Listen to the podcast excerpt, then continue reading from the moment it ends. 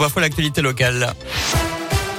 Salut Nico, salut à tous et à la une de l'actu à moins de trois semaines de Noël, un conseil de défense sanitaire se tenait aujourd'hui alors que retenir selon plusieurs médias, il va y avoir le passage au stade 3 du protocole sanitaire dans les établissements scolaires. Euh, concrètement, le port du masque va devenir obligatoire en extérieur. Euh, par ailleurs, les vacances scolaires ne vont pas être avancées d'une semaine. Vous noterez enfin que le protocole ne change pas pour les bars et les restaurants. Plus de 42 000 nouveaux cas ont été détectés hier dans le pays. Le nombre de patients hospitalisés est aujourd'hui supérieur à 11 000, un seuil qui n'avait plus été atteint depuis fin août. La vaccination de tous les enfants de 5 à 11 ans devait être au programme également de ce Conseil de défense. Elle pourrait démarrer au début du mois de janvier sur la base du volontariat. Euh, pour être totalement complet, sachez qu'Olivier Véran et Jean Castex tiendront une conférence de presse à 19h. Les suites du tragique accident qui a coûté la vie à un homme d'une trentaine d'années sur l'autoroute A6 près de Mâcon dans la nuit de vendredi à samedi.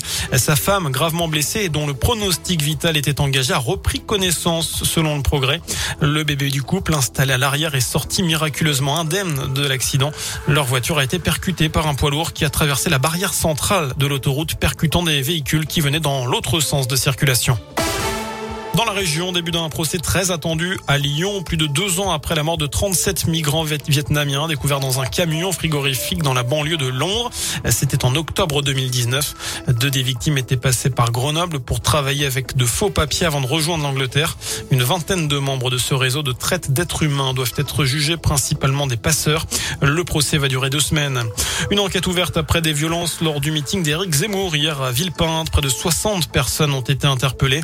Plusieurs milliers militants de SOS Racisme ont été agressés et blessés par des participants, tandis que des journalistes de l'émission Quotidien ont dû être exfiltrés.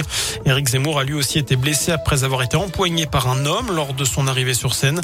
Il a été soumis à 9 jours d'ITT pour une foulure du poignet. Le candidat d'extrême droite a porté plainte contre X.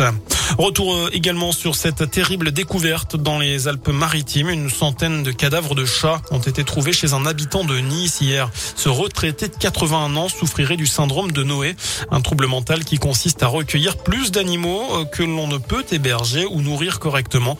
L'octogénaire souffrirait aussi d'un autre syndrome, celui de Diogène, qui se traduit par une accumulation compulsive d'objets. Des associations de défense animale envisagent de déposer plainte pour maltraitance ou négligence. Enfin, direction la station de ski de Puymal dans les Pyrénées-Orientales où quatre saisonniers ont eu une idée que l'on qualifiera d'étonnante, celle de voler un télésiège. Ils voulaient l'inclure dans la déco de leur chalet. Ils ont dévissé le télésiège avant de le charger dans leur pick-up. Vous l'imaginez, les gendarmes n'ont pas eu trop de mal à les retrouver. C'est pas très discret un télésiège. Les quatre hommes ont été interpellés. Ils seront prochainement convoqués devant la justice. Voilà pour l'essentiel de l'actu. Info de retour dans une demi-heure. Excellente fin de journée.